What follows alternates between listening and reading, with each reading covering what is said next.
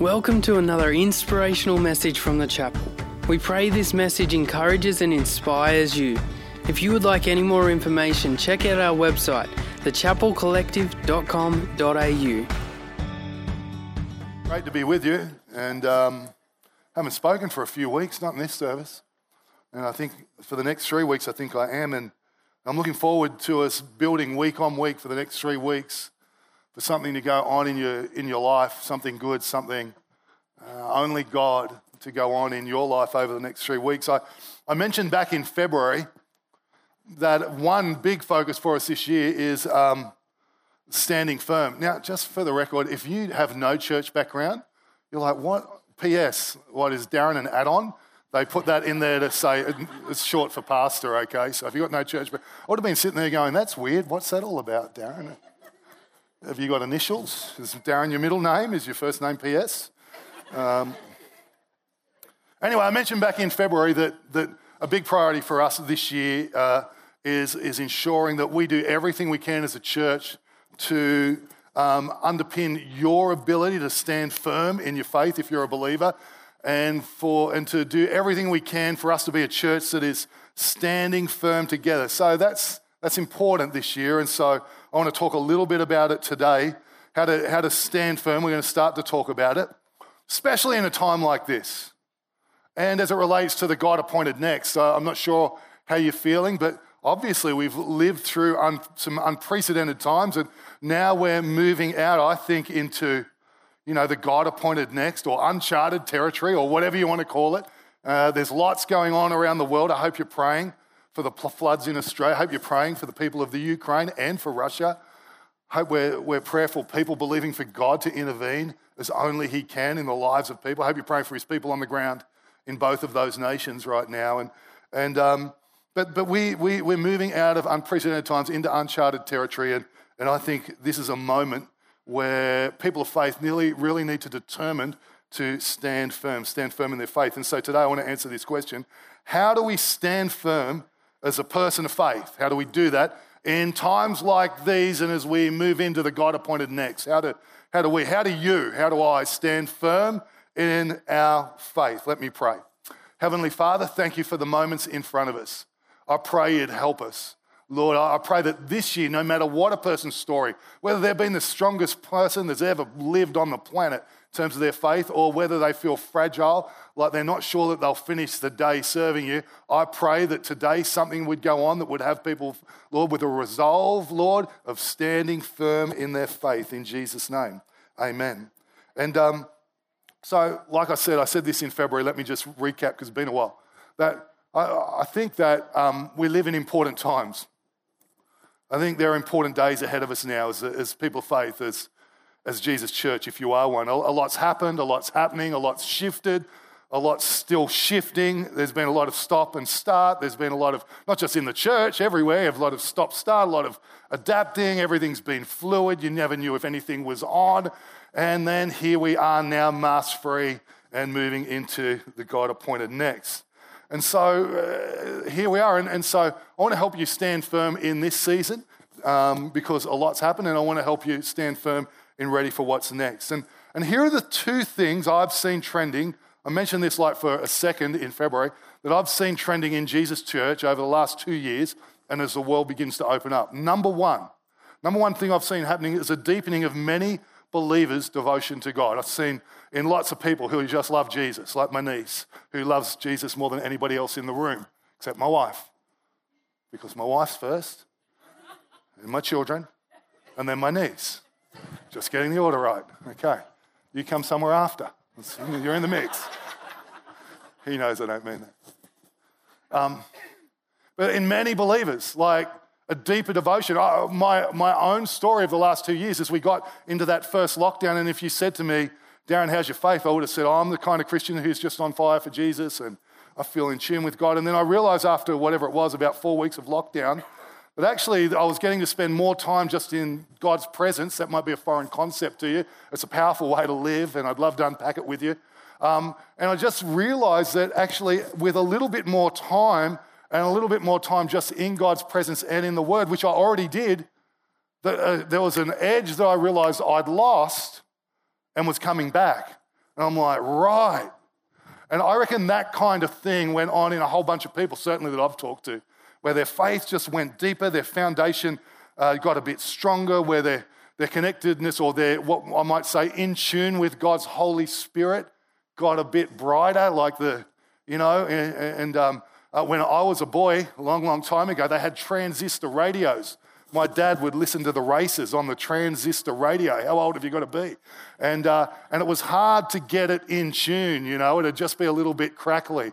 And I think a lot of people went from crackly to a little bit in tune, a, a little bit more fine tuned in terms of open and responding to the Word of God and the Spirit of God. And that's the first kind of thing I've seen happen. Here's the second one.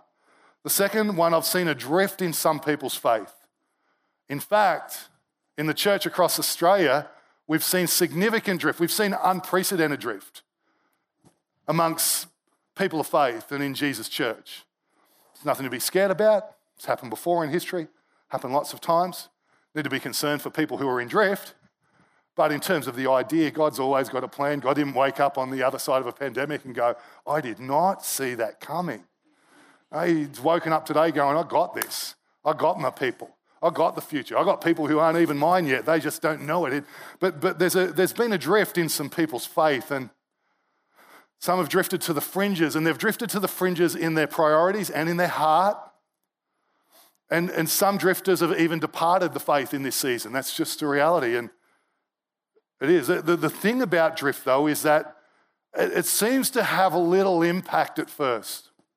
In fact, if you're a committed Christian who goes to church and you know, is in a group or serves, it actually is a little bit easier because you've got less to do. And who wouldn't want more time to flick through Netflix and still not be able to find a show that you actually want to watch? How much better would that be than pouring into your spirit? That'd be way better. Oh, it's. I've got multiple platforms and I still can't find a show that I want to watch. It's nuts.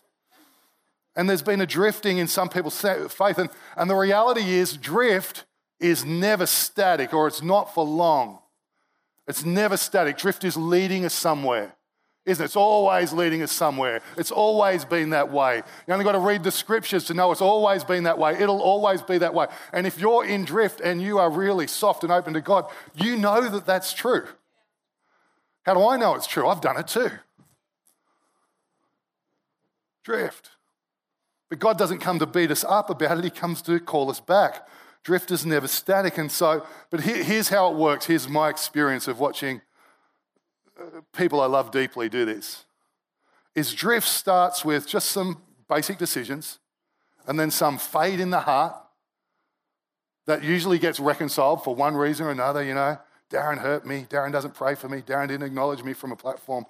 Darren will blame it on me. That's why I'm wearing black today. I'm in mourning. And so, and it starts with moving towards fade, and then it moves from what I would call from favor, grace upon you, to fallout. And you see that shift go on in people's life. And eventually, for some people, it ends in falling away from the faith which the Bible talks about. Now, some people would say that we live in the final days because the Bible talks about that's exactly what will happen in the last days of humanity. People be lovers themselves rather than lovers of God. They have a form of religion, but not really owning it. And he says this will be the sign of the end of time. And so some people, even some people here today, would look at the situation across the church in the Western world and go, these are the last days. These are the last days. And yet, we know that what's going on has been going on since time began. And so it could also be that this is just a season, a cycle, and that God is up to something, just like He's been up to something every time something like this has happened across the history of humanity. So as I stand here, our job is to bank on being alert and ready for the first, and being fired up and stirred that God's going to do the second. And so standing firm. Let, let me give you an example of how drift works. We're going to get an image on the screen of an Uber driver. This is an Uber driver. Um, now, what I've done, I've taken an Uber driver from the US so I don't offend anybody.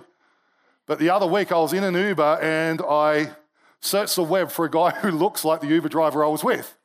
This is him, Charlie. And so I'm in the back of the Uber a few weeks ago and I strike up a conversation with the Uber driver who is about retirement age and looks a lot like this guy.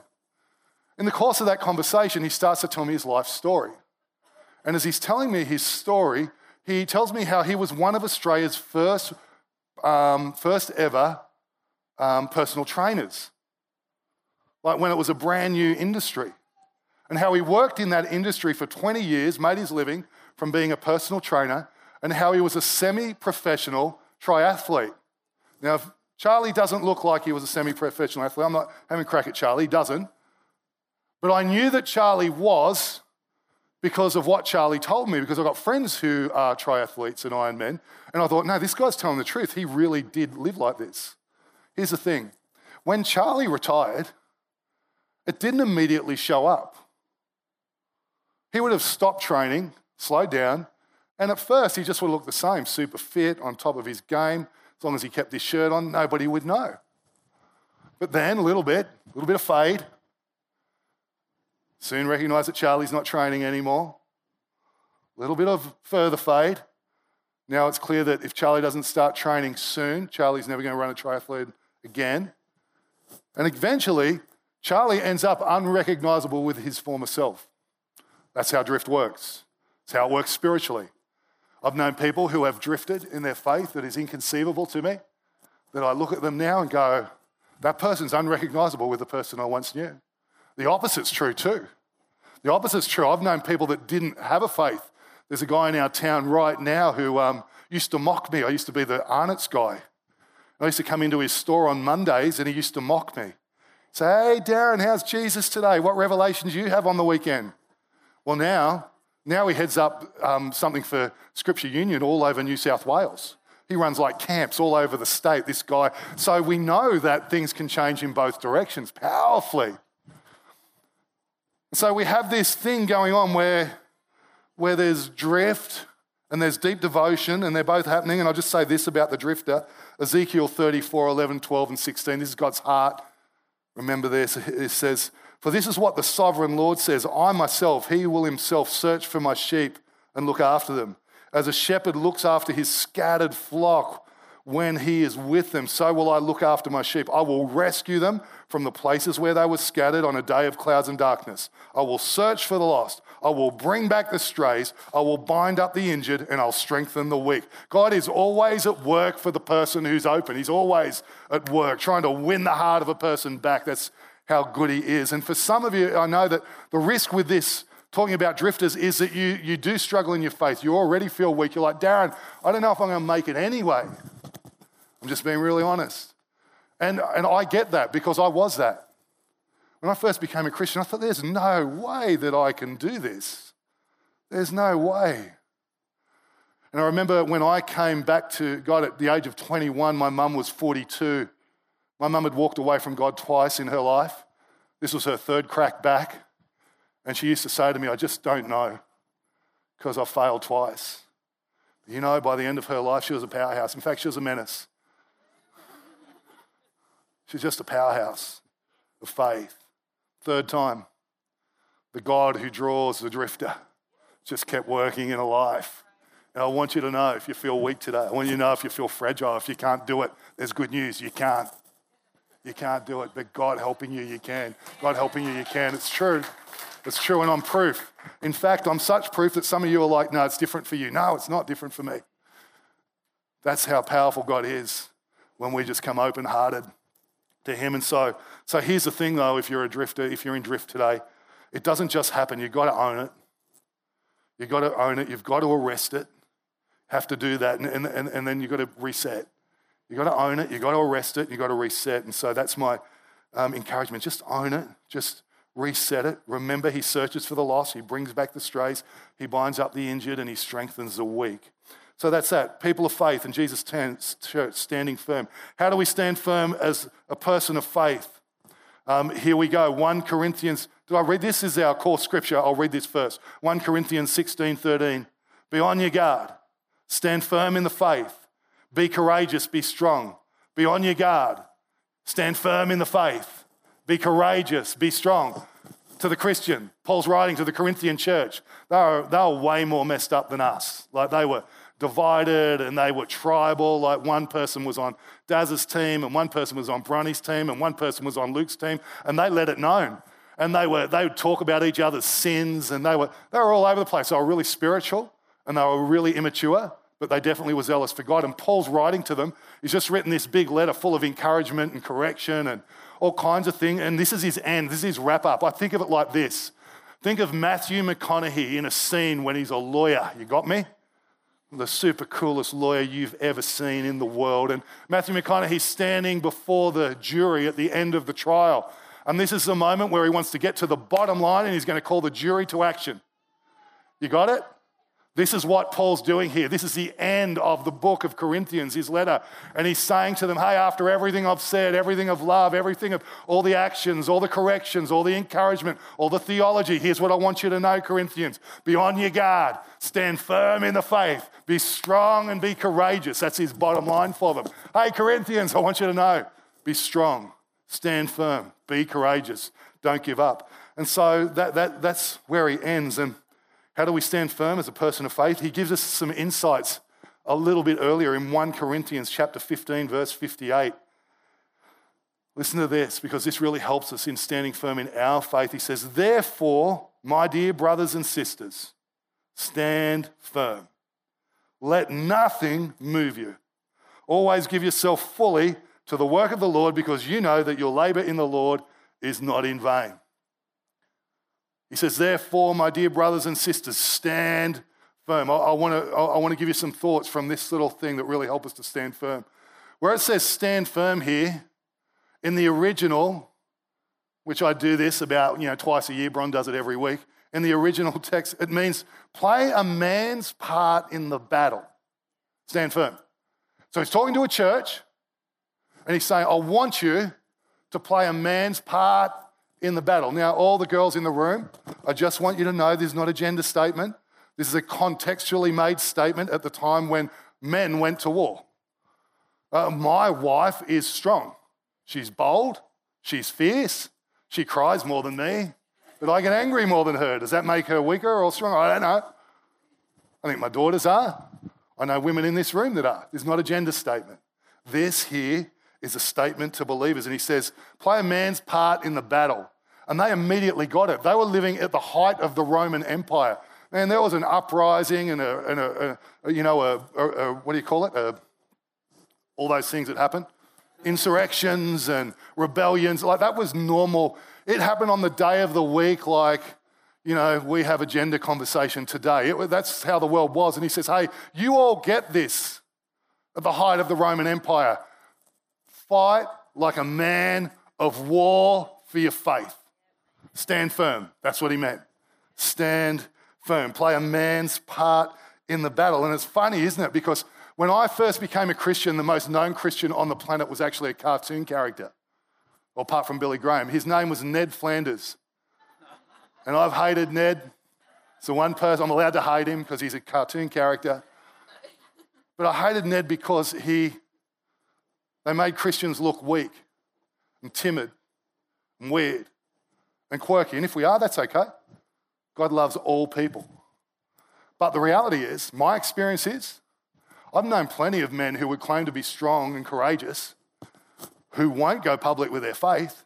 I've known plenty of men who won't surrender their lives to Jesus fully because of what their peers will think of them. I've known plenty of men like that. No, it takes more strength in my experience. I tell you, I played I loved playing footy. I love the battle. I miss it like anything. The idea that you get out there and especially when you weigh as much as I do, you can, you can hurt people. I love footy. I love that. But I tell you what, that's easy. Standing firm in your faith, oh, I tell you, that's hard. Standing firm in the faith, it gets easier, by the way. Just being courageous, that, that, that's, that's real strength. That's real courage. That's real bravery. Stand firm, he says. Play a man's part in the battle. And so and so it says, Therefore, my dear brothers and sisters, stand firm. I just want to take you back to the first word he launches this with, therefore. He says, Therefore. Now, who knows this? If you've been around a while, you know this. Wherever you read therefore, you need to read before, right? Profound. It was worth the price of admission today, which is expensive. If you didn't pay on the way in, we will get you on the way out. Therefore, he says, Therefore, he says, Given everything I've said before, I want you to stand firm in your faith. So let me read to you what he says before. 1 Corinthians chapter 15 verses 17 to 20. If Christ, if Jesus has not been raised, your faith is futile. Fair enough. You are still in your sins. Then those also who have fallen asleep in Christ, in Jesus, wherever you hear Christ, they're lost. If only for this life we have hope, we are of all people most to be pitied. But Christ has indeed been raised from the dead. And that's what he says. He says, Hey, therefore, because of what's been written, that Jesus has been raised from the dead. And then he goes on. This passage of scripture that scared me through all my teenage years, that got me up every morning, made me wander into my mum's room and check that she was still in bed because I thought Jesus was returning every day. And the Bible says I should think like that. It's a good thing, but not to be terrified of it. He says, I declare to you, brothers and sisters, that flesh and blood cannot inherit the kingdom of God, nor does the perishable inherit the imperishable. He says, Listen, tell you a mystery. We're not all going to sleep, but we will all be changed in the flash, in a flash, in the twinkling of an eye. At the last trumpet, we're all going to be changed. Quicker than a Gen Zer can write, text, Jesus is coming. We're all going to be changed. For the perishable must clothe itself with imperishable, and the mortal will take on immortality. When the perishable has been clothed with the imperishable and the mortal with immortality, then the saying that is written will come true. Death has been swallowed up in victory. Where, O death, is your victory? Where, O death, is your sting? The sting of death is sin, and the power of sin is the law. But thanks be to God, He gives us the victory. Where? How? Through our Lord Jesus Christ. Therefore, Therefore, my dear brothers and sisters, stand firm. Let nothing move you. Always give yourself fully to the work of the Lord. And so he comes and he says, Hey, stand firm. Why? Because Jesus has died for your sins. Stand firm. Why? Because sin has lost its sting for all who believe. Stand firm because Jesus did rise from the grave. He says, Hey, this is why you stand firm. You stand firm on these truths because they are true. And, and when Paul writes this, um, hundreds of believers who had been eyewitnesses to the resurrection of Jesus are still living. He's writing this while the eyewitnesses are still living. And some of them are suffering deeply for their faith, being cast out by their families. Some of them would die for their faith. How convinced of a resurrection would you and I need to be that we would be prepared to die for our faith? Well, that's what was going on. That was the context. And he says, You know that he's risen.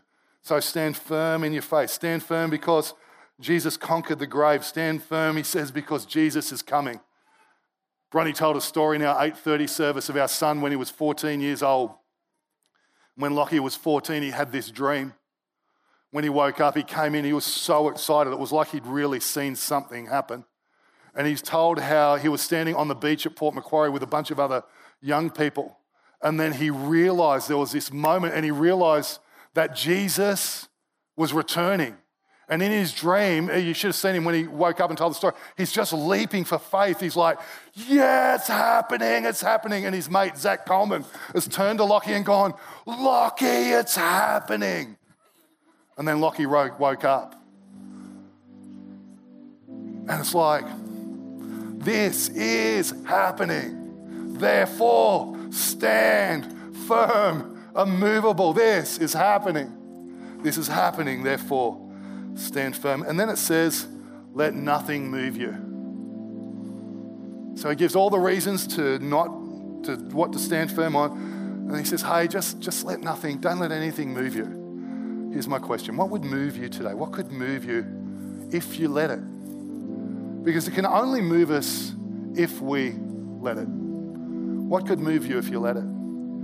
I tell you, uh, in recent times, I talked about last year, just watched some, I've watched some of this drift go on. And if I'd let it, it would have moved me. Maybe not to walk away from my faith, but to go, oh, just stuff it. I'll just serve God. I'll just look after my family. I just go, stuff, yeah, whatever. But you know, the scriptures ring in your ear. Darren, be strong and courageous. Don't be moved. Don't be timid and don't be discouraged. The Lord your God is with you wherever you go and whatever you do. And you just have to stand firm. You've got to let nothing move us. What would, if you let it, what would cause you to be moved? And the reason I want to identify that is I want you to take charge of it, take control of it, identify it today and go, yep, that could move me. That could move me. That person who treats me badly, who should know better, that could move me. That could move me. No, stand firm that could move me.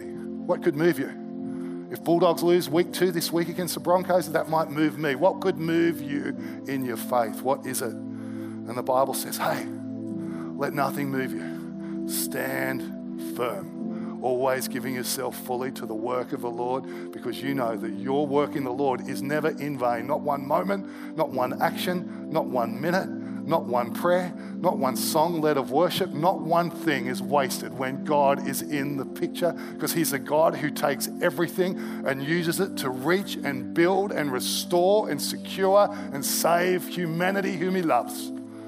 So may you, or may I, may we together be those who determine that in this life we will be the ones who stand firm in this season and stand firm as God moves us into His God appointed next in Jesus' name. Amen.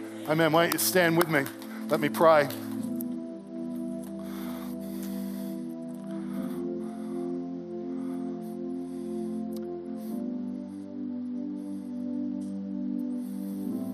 Should just focus for one more moment, just settle your heart, focus your mind. Oh God, I pray you'd have your way in us.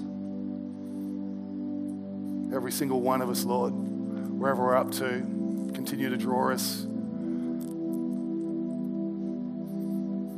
May you cause us to be those who stand firm in the faith. Help us to see, Lord, how it is we can stand firm in 2022.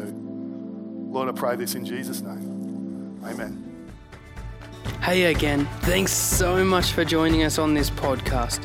Whether you are new and exploring your faith or a follower of Jesus, there's a next step for you. There is always room to grow, more to be done, destiny to be pursued, and people to be reached. So, what's your next step? To find out, head over to thechapelcollective.com.au. And thanks again for listening.